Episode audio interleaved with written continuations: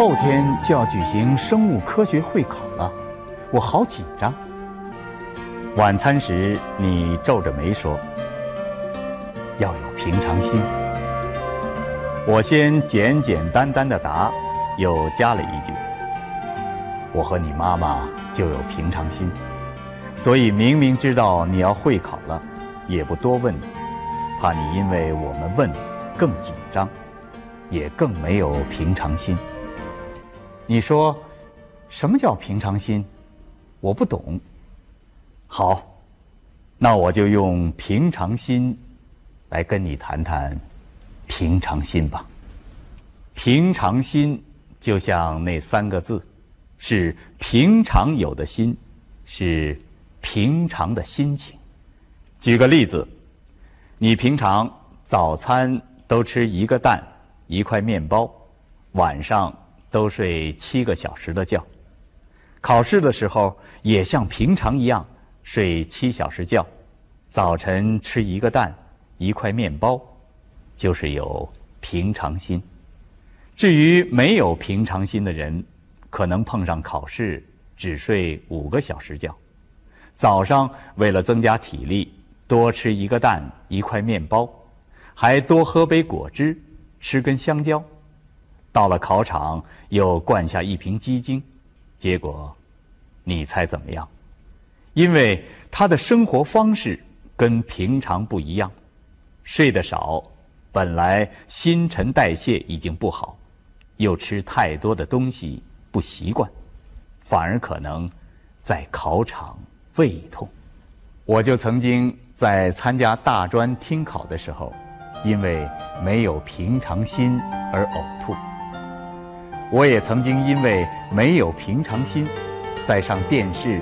主持特别节目的那天，脸上长了两个大包。为什么呢？因为考试之前，我为了补充体力，特别买了几瓶健康饮料。那饮料主要是氨基酸，我不习惯。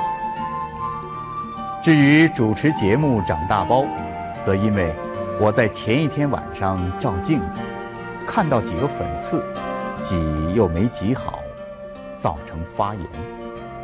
我平常总挤痘子，很少发炎，为什么偏偏那一天会出问题呢？很简单，因为没有平常心。所以我说，要有平常心。你平常习惯怎样，考试前保持那样，就不会出问题。我甚至建议你完全照平常的时间上床，即使早准备好了，也别因为想多睡几个小时而提早睡觉。因为太多的人得过这样的教训，就是碰上第二天有大事，早早上床，既不困，心情又紧张，反而造成失眠。妈妈在晚餐时不也说吗？她学生时代大考前不洗头，考试那天不穿新衣服、新鞋子。我在学生时代跟她一样，那也是一种维持平常心的表现。因为，当你放太多的注意力在服装上面，或是穿了自己不习惯的衣服、鞋子。剪了不习惯的发型，造成分心，或临时出了情况，反而会影响考试。经过大半辈子，我觉得遇事碰上不平常的事，愈要有平常心。所以在动胆囊割除手术的前一天，我跟平常一样，写文章、看书、看电视剧。跟平常一样时间上床。我每次出国前，也必定跟平常一样的时间睡觉、起床、打球。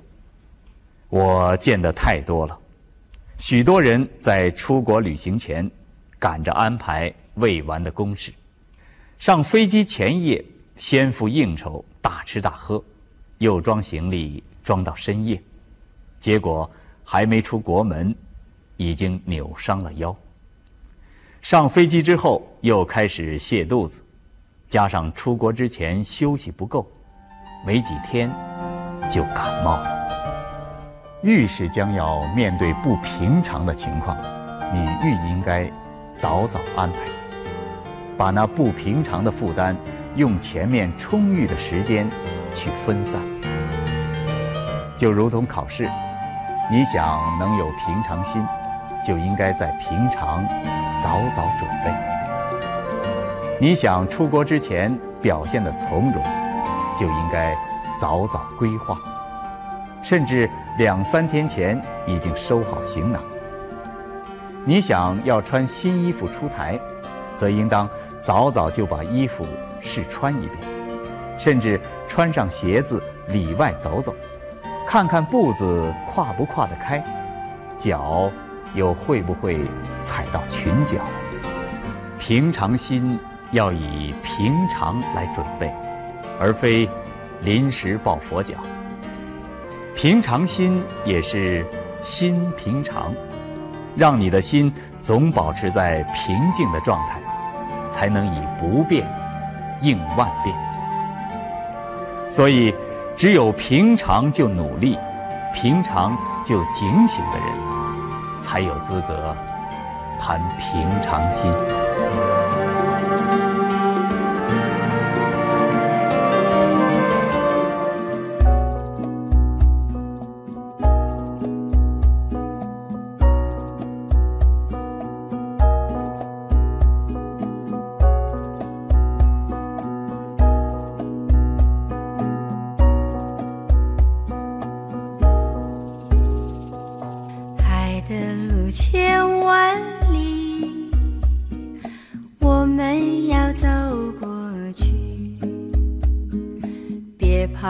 望别犹豫，我和你在一起。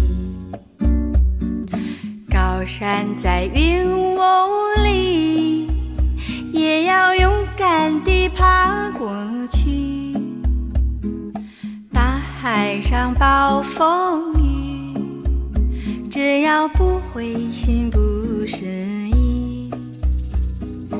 有困难我们彼此要鼓励，有快乐要珍惜，使人生变得分外美丽，爱的路上只有我和你。